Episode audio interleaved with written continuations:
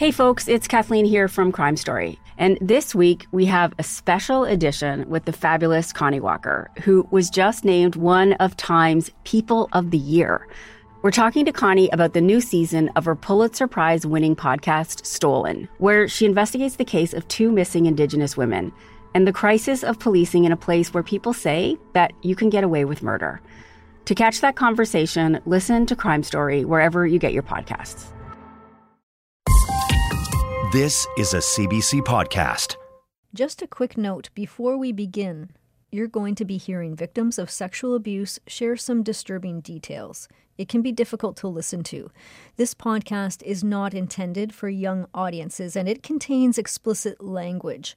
If you find these stories affect you, please reach out to a mental health professional for help. Can you hear me okay? I hear you fine. Okay. It's windy. I'm gonna get in my car so that I can avoid any and all breeze. There. Okay, so tell me your name though, so I make sure I get the proper pronunciation. Sure. My name is Franz. Last name is Glaus, which is also a Swiss German name, Glaus. Franz Glaus. Franz Glaus is in Montana. He's lived there for most of his adult life, but he grew up in the suburbs of Canada's capital. I went to Bell in 73. 40 years after graduating high school, Franz Glaus spoke to Ottawa police. They were investigating the former Bell coach, Don Grenham. And then summer 74, I would have crossed Grenham's path and glaring at me. Franz has his own story about the coach, an imposing man whose successful basketball teams became legend at Bell High. Donald Grenham actually grabbed my testicles, and this was through my clothes, right? So, fortunately, but still, for me, it was a real shocker. Of course, you're sort of half basking in the attention you're getting from this, demigod Don Grenham. That demigod was charged in 2016. He was accused of 55 sex crimes involving 22 students he taught and coached in the 1970s and 80s. It wasn't something that lasted very long, but then it was over, and I don't even remember what we said after it. I've been looking for anything that connects three accused teachers at Bell High. Franz Glaus is a connection. He played first trumpet on this album recorded by the Bell High School Band. Bob Clark was his music teacher. I mean, one's a music band director and a good one. He took our bands to citywide competitions, and we won them. We won them all the time. And Grenham had great basketball teams and would win citywide competitions. So these guys made their mark. I'm Julie Ayrton. Over the course of 5 decades, dozens of students were abused by 3 teachers. What did I miss? That's what I said. What did I miss? He had a room where he could see out and a room where no one could see in. I knew there was something wrong with him. Was it my fault? Did I seduce him? Did I make him do this? That kind of thing. And now all of a sudden, here's this guy who's going, hey, kid, don't worry about it. You're special. One teacher, the coach, was accused of sex crimes going back 50 years. He worked down the hall from the music teacher, and the band played on. This is a podcast from CBC Ottawa, Episode 2, The Coach.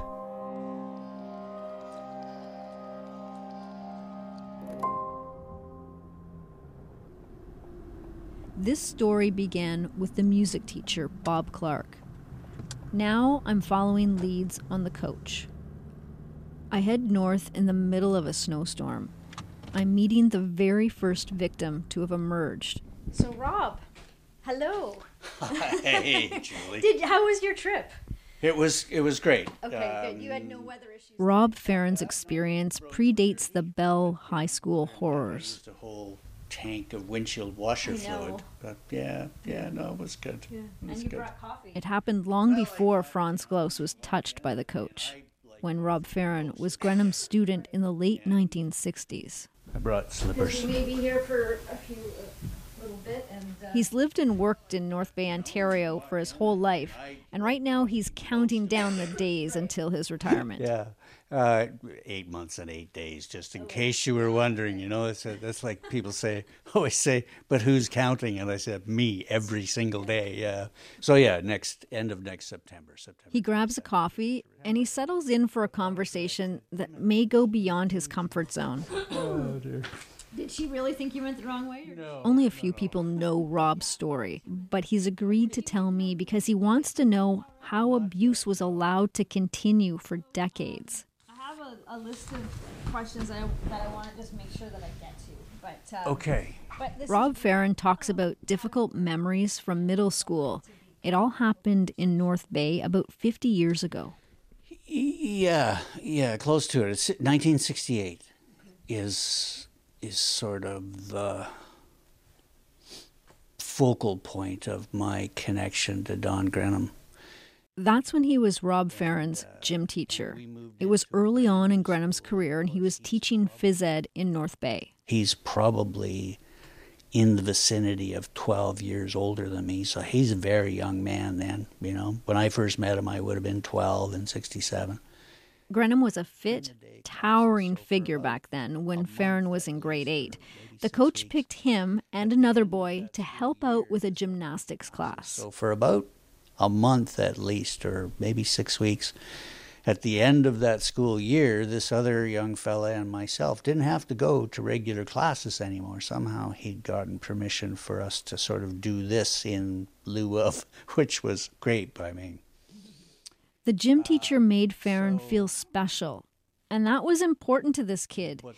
His dad, a Second World War vet, had anger issues, and sometimes things at home could be rough.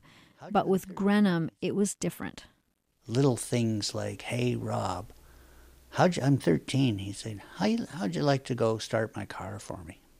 Well, I don't know why you would do that in May or June anyway, you know, but he had a really nice car. He had this bright red Pontiac 2+2. I think it might have been a Parisian, but it was a sport. It was convertible, bucket seats. It was lovely. It was good there. So started his car for him. I'm not sure why.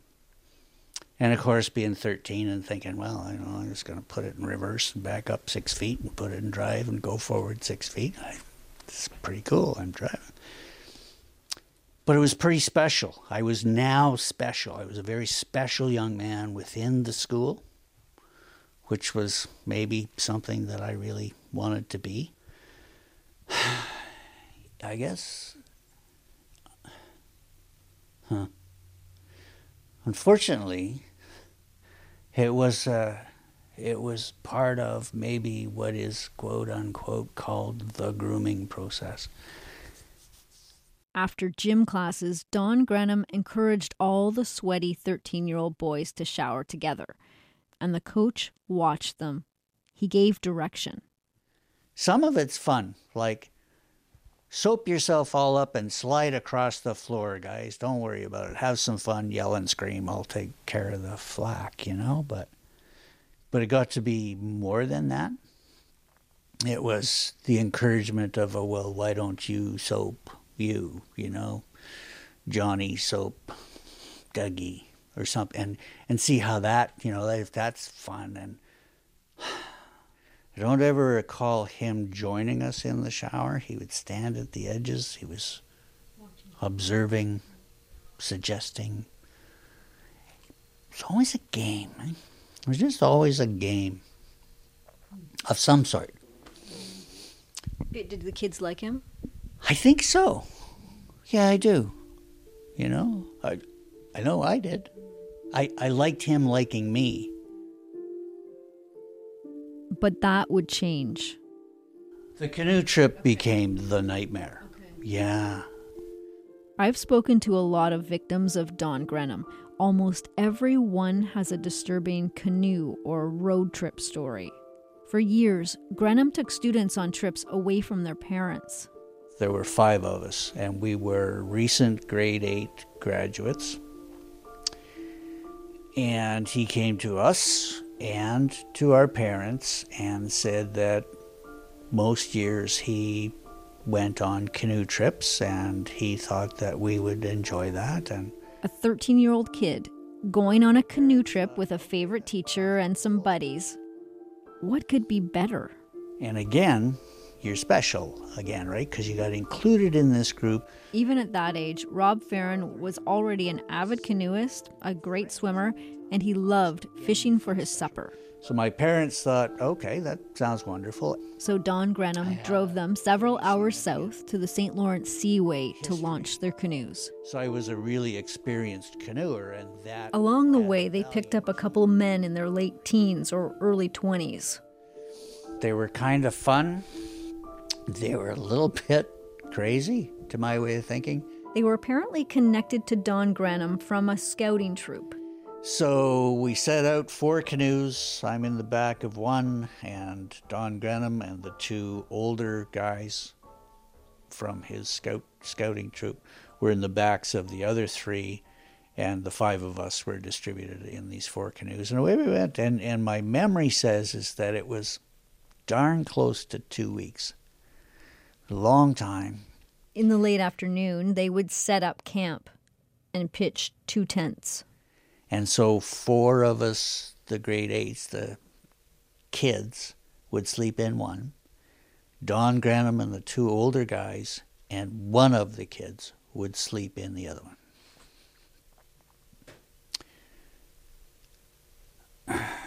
And it makes you wonder. But I can't wonder. I know what happened to me. That when it was my turn to sleep in the tent, I thought, okay, this is great, you know? But it wasn't great. It was awful, and it's never left him. You had to participate in these games, these abusive games, where you were made to take your bottoms off, your underwear, to lie down naked. And one or both of the young men from the scout troop would tie like a string or a shoelace, something like that,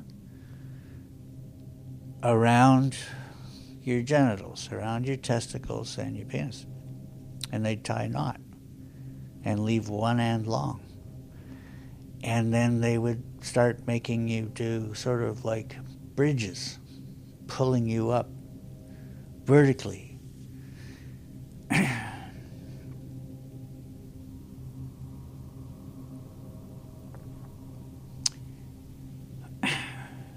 All the while, smiling. Like, isn't this fun? Don Grenham would never do that. He would never pull the string. I don't have any memory. But he would touch you. He'd absolutely touch you. He would play with your testicles. He would...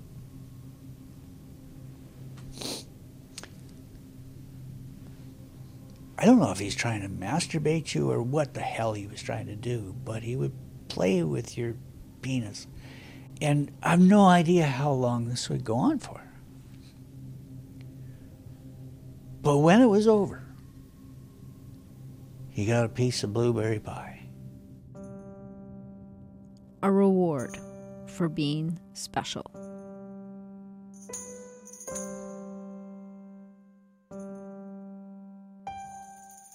There would be many more canoe trips in Don Grenham's future. Rob Ferron's experience in North Bay was in 1968. 2 years later, Don Grenham was teaching at another middle school, this time in a suburb of Ottawa. He taught and coached grades 7 and 8, but Don Grenham had another job. He became the much-admired basketball coach, the coach at a nearby high school, Bell High. He was a favorite of the kids, really just fun guy, great coach. Get the best out of everybody on the team and gave everybody a chance to play. Franz Glaus met Don Grenham in middle school. like Rob Ferron before him. He was a guidance counselor, but also our basketball coach. Grenham was that teacher kids are supposed to go to with problems. But he was actually playing awful games with his students. One involved grabbing boys' genitals. And the idea was you would name a chocolate bar, and if it was a crunchy chocolate bar, he would squeeze harder. If it was a soft chocolate bar, he would relax his grip. All right? And Grenham did this and a lot more with his favorite group of guys. A lot more. Like tape their penises together. And tie their penises up to a branch of a tree at the campground where he would take kids to go camping. So these are a couple of the treatments that stand out in my mind, as you can imagine, but there were others that I can't get into. So this guy's a real perv. But when you're growing up, and everybody loves Grenham, all the teachers think he's great, the whole school reveres the man. I mean, I guess part of you is thinking, well, it's just for fun and kicks, because you don't know yet that it's a total perversion. Like Rob Ferron, Franz Glaus didn't tell his parents. Because there's something wrong, but you don't want to tell your parents about it. But his mom did find out a few years later. It was a summer evening at the cottage, around the campfire. Franz Glaus's younger cousins were telling a story about Don Grenham on a canoe trip. Now, by this time, Franz was no longer a student at the middle school, and Grenham wasn't his teacher or coach anymore. Franz was now at Bell High School, and he had dropped basketball. But he says his mom was like a lioness, and she was disturbed by what she had overheard at the campfire, determined to find out what was going on with this teacher. Mom approached me later to ask me if it was true or if I knew anything about what she had just heard. And I said, oh, yeah, Grenham actually grabbed me once. She said, why didn't you tell me? And I'm like, oh, you know, I just didn't feel like it, Mom, you know. So she's like, she's kind of beside herself. Because I can't believe that guy is there and he's been doing this all these years, because if he did it to you, that's 3 years ago. And all the other kids that he's doing this to and so on. And she just couldn't believe it. She said, I'm going to have to do something about this. She pretty much got on a mission that was kind of her own thing. My mom, her name is Madeleine.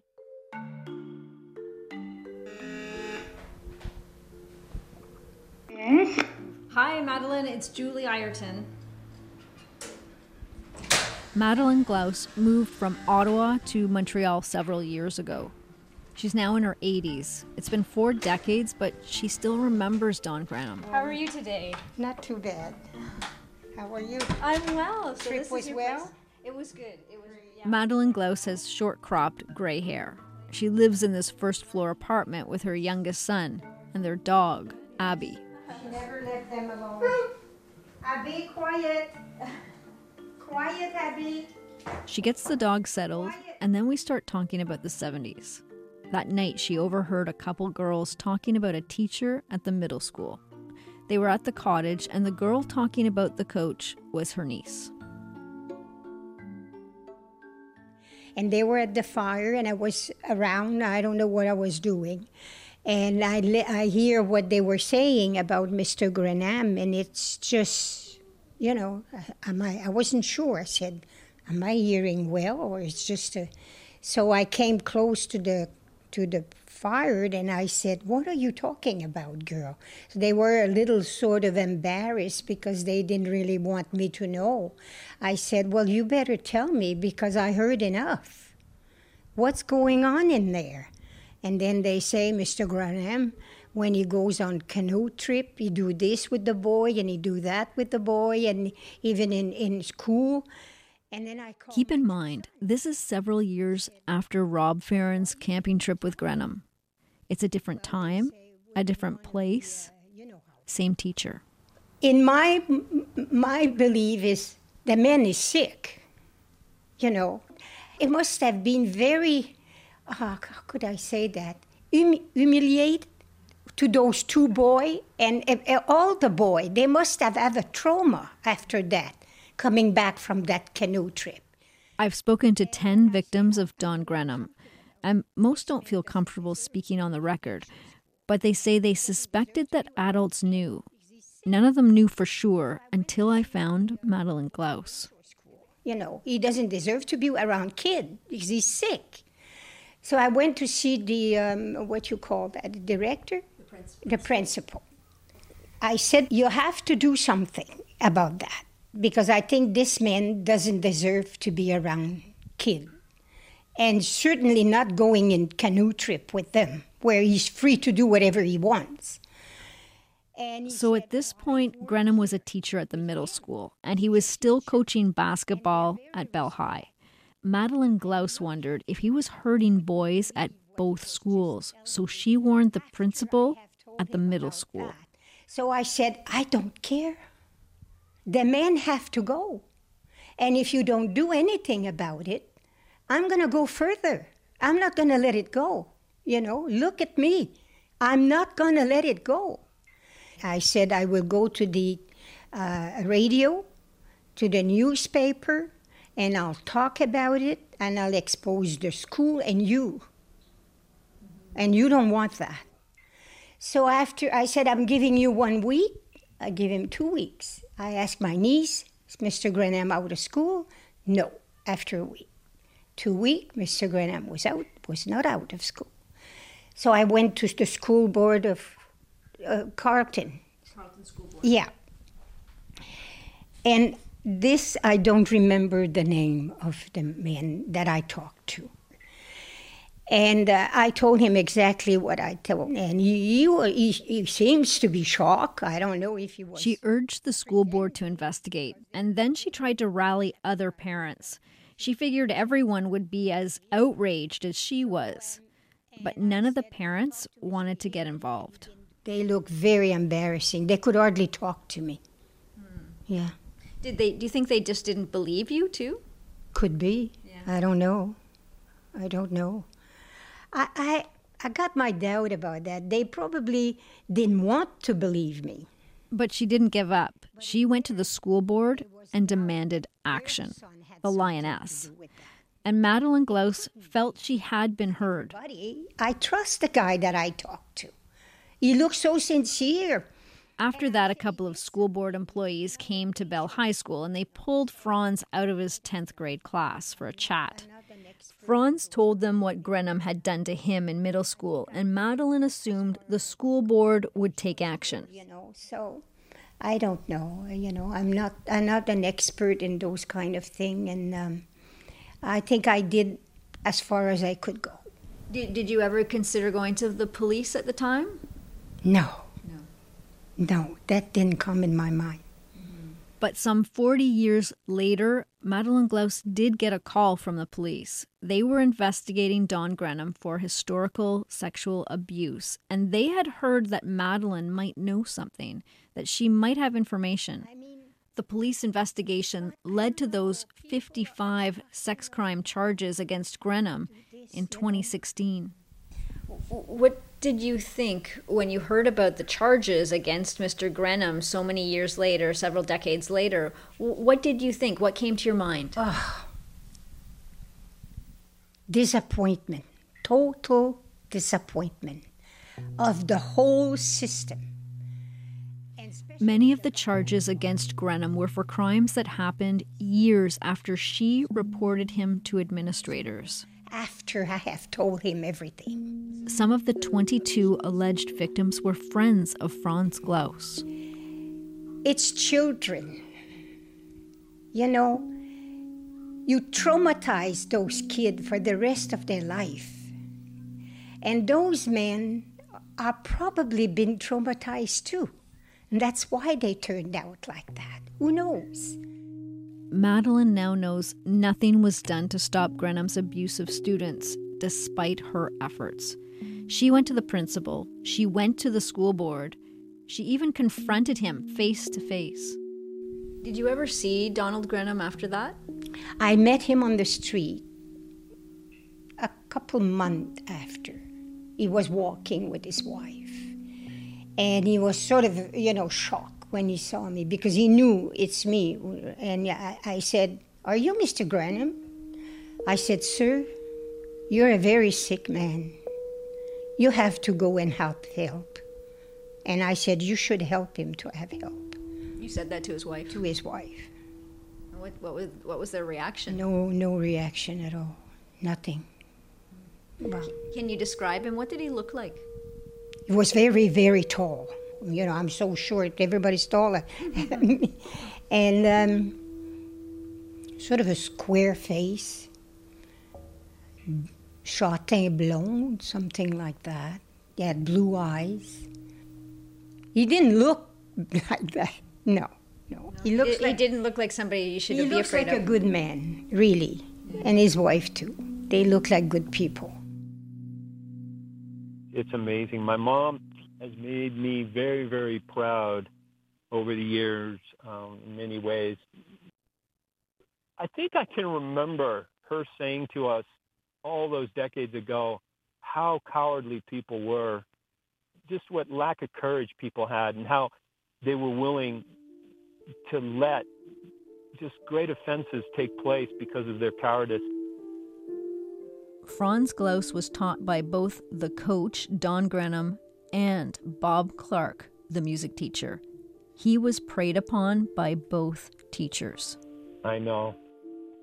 Well, it's heartbreaking. It's heartbreaking that kids in their innocence are preyed upon by such predators, and that such predators are given such cover. A couple years after Grenham grabbed Franz, he was playing lead trumpet in Bob Clark's band. After band practice one night, Clark offered Franz a ride home. All the school buses were gone, there was no other way home, and he offered to give me a ride home, and it was cool because he drove a little Lotus, a little yellow Lotus two-seater.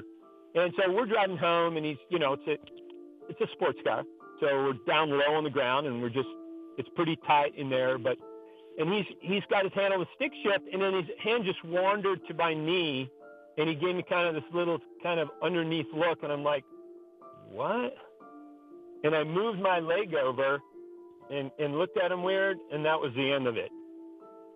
Right, so he was testing me, and I had no idea. I had no clue that Clark had any of these proclivities, none, until he tried this on me. And so, you know...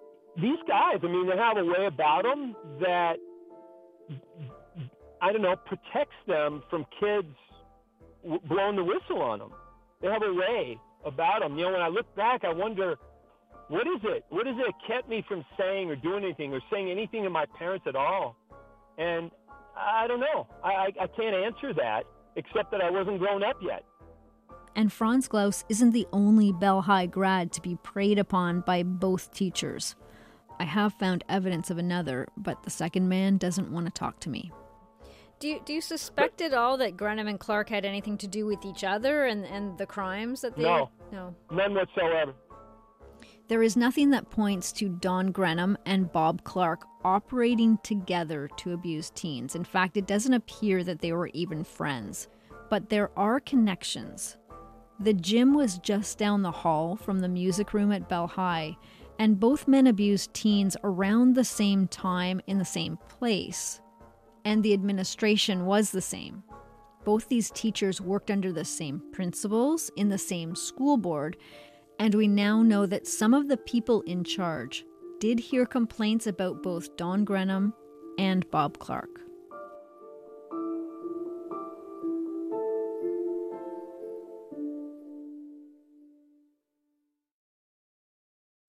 My name is Mandy Matney. We all want to drink from the same cup of justice, and it starts with learning about our legal system. With tales from the newsroom and the courtroom, journalist Liz Farrell, attorney Eric Bland, and I invite you to gain knowledge, insights, and tools to hold public agencies and officials accountable. Together, our hosts create a fire lit to expose the truth wherever it leads. Search for Cup of Justice wherever you get your podcasts or visit cupofjusticepod.com.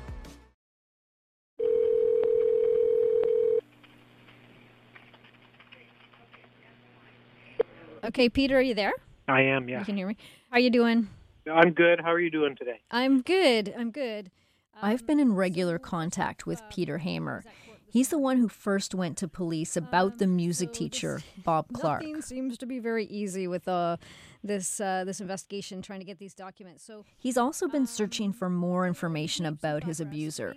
We know Clark wasn't the only one getting away with abusing students over the years, not the only case where warnings were not heeded. And I just don't understand. How do you let somebody stay in that? You know, when there was a complaint. And it's, you know, when you think about it, you've got a vice principal. Peter's been connecting with former students over social media, students of both the music teacher and the coach, and some claim to have had similar encounters. It was an interesting conversation because I just responded in a message saying, do we know each other? And then he just responded with Bell High. He says, I think you were ahead of me by a year or two. And I just responded saying... And some of those messages are difficult to receive. Okay. He said, I was 15 when it started. And I said to him, are you telling me that Bob Clark abused you too? And he said, yes. And he's never told anybody. Mm. And his story is devastating. All of the stories are. You know, we spent a couple of hours going back and forth. Peter has also talked to a man who was abused by the coach in 1976. That was a few years after Madeleine Glaus went to administrators. It was a mostly one-sided conversation. Mm-hmm. This man has another unsettling story set on a canoe trip with Don Grenham and teen boys. It sounds like he didn't really make it that far out of high school, and he's had a significantly difficult life. Yeah. He's talked about, you know, wanting to take his life. He's talked about, you know, his poor health, social skills, you know, being a loner, you know, surviving through alcohol. And he's talked about wishing to die, and it's just, he says, you know, he gets flashbacks, tries to bury it, and it never works. Mm. And I mean, I'm so thankful that he reached out to me, but I'm so devastated that we found another victim, and it's so sad. Mm-hmm. I'm worried about Peter. He's taken on a role of therapist for these survivors, and it's taking a toll. I feel horrible. When a person in authority takes advantage of a kid, trust is broken, and that is hard to fix. It's fascinating what it does to your head. Yeah. You know, and it's the combination of who he was from the perspective of being an authority figure and where you are in your development and your age, and it's horrible. Mm-hmm. Yeah, it's crazy. Issues of trust have plagued Rob Ferron too. Even 50 years later, the abuse still reverberates. If somebody pays you a compliment or says, you know what, hey kid, you're good at that, you go, yeah, what do you want? All the time. All the time. He didn't trust anybody. It all goes back to Rob Ferron's experience with the coach in that tent. The impact was trust. Trusting myself was the biggest thing. That's recent. That's really recent. To just trust that I know who I am and that I know what I'm doing and I know what's right and wrong and my sense of values. I have faith and trust in those things. But I didn't for decades, on and on and on. He tried to suppress the memories, but they never went away. You know, you're 64 years old, you're going, I dealt with that a long time ago. Pfft, you know, forget it. But you can't, you never will. I realize that now, I never will forget that. It doesn't impact my day-to-day life all that much, really, at all, until it does. And then it goes away again, and no need for it to arise, even though every once in a while this little thought, little thing in the back of your brain when you hear some other story, somebody you don't know, so there's no connection, and you go, son of a bitch. Well, of course it's got to come to the surface, and it has to. It all came crashing down when Rob Ferron was in his 30s. Back then he was married with 2 kids. Then depression set in. It strained his marriage and the relationship with his 2 girls. I don't know what they think about Dad leaving when they were young. We've never talked about it. He's had a lot of therapy, and he's been remarried in the years since. But there is still a wedge between him and his daughters. I'm thankful every day that I have a relationship with my oldest daughter. I hope someday that my youngest, that we're at least able to send a card, or, you know, or chat on the phone or something. I hope that. And I don't know, because I've never thought about this story specifically and its impact on my relationship to my girls.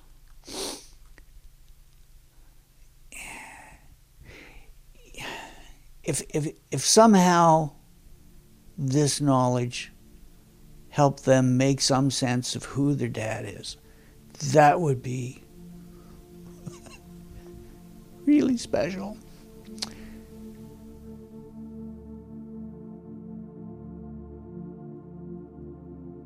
The coach, Don Grenham. He taught for 35 years and retired with his reputation intact. And then... Good evening, it's 29 degrees at 4:30. Grenham was arrested and charged in August 2016. A retired Ottawa teacher and coach accused of historic sexual assault was released on bail today.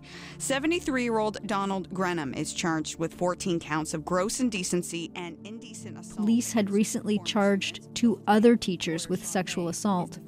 All 3 had worked at Bell High. He's, of course, presumed innocent. We're anxious to get all of the disclosure information and begin to defend him on the charges. As a condition of his release, Grenham is ordered to stay away from children under the age of 16. Dozens of Don Grenham's former students came forward. They accused him of sexual touching, masturbation, and oral sex. The abuse often involved multiple kids at the same time. In some cases, Grenham coached them to molest each other. What did they say about the charges laid against you? Outside the courthouse, Grenham and his family wouldn't speak to reporters. Lawyer Sean May says they're standing by him. But the coach will not be held accountable, not by a court. Don Grenham is dead. According to the Ottawa Citizen newspaper, he died of an apparent heart attack at age 75. It happened at his home in March 2018, just months before his trial was set to begin. But victims are still asking, why wasn't he stopped? The only people who might have those answers are the people who were in charge at the time. Shortly after Grenham died, I asked his former employer for information, and the Ottawa Carleton District School Board told me it has no record of concerns regarding Grenham's behavior. But that's not the story I heard from a former principal. Back in 1978, Mike Vice was Don Grenham's boss at the middle school. This was years after Franz Glaus's mother, Madeleine Glaus, complained about the coach to a different principal. Hi there, this Mr. Vice? The retired principal is reluctant to speak to me, and he doesn't want me to broadcast his voice. Mike Vice is in his 80s, and he's concerned about his memory. It's Julie Ayrton calling. I see that you called me back. I'm sorry I missed your call. But Mike Vice says what he tells me is on the record. He says in 1978, a student complained about Don Grenham's inappropriate behavior on yet another canoe trip. Right.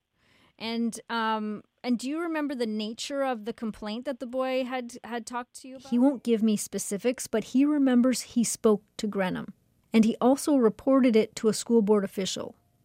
Soon after that, Don Grenham was working at a different school. And just to confirm, so Grenham was moved at that time because of the complaint from that boy?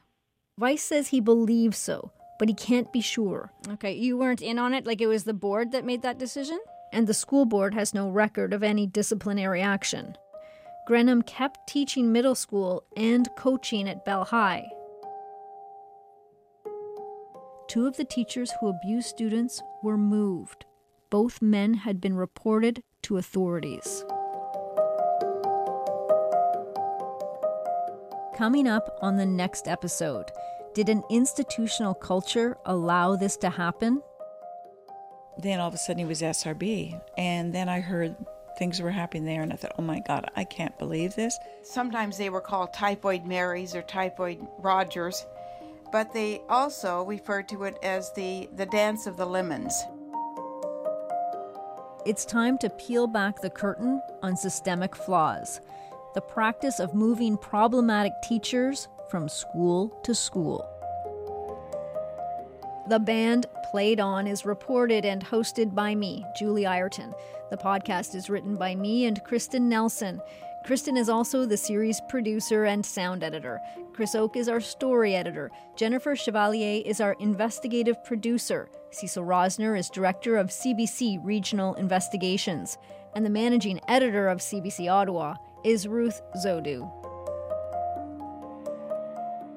If you like this podcast, please subscribe for free wherever you get your podcasts. And please help us spread the word by rating, reviewing, or simply telling a friend. If you or someone you know has been sexually abused, community resources can help. Reach out to a trusted person, a sexual assault center, or a rape crisis center in your area. There are also resources available for people at risk of suicide, such as the Canadian Suicide Prevention Service or the U.S.-based National Suicide Prevention Lifeline. Check online for information. For more CBC podcasts, go to cbc.ca/podcasts.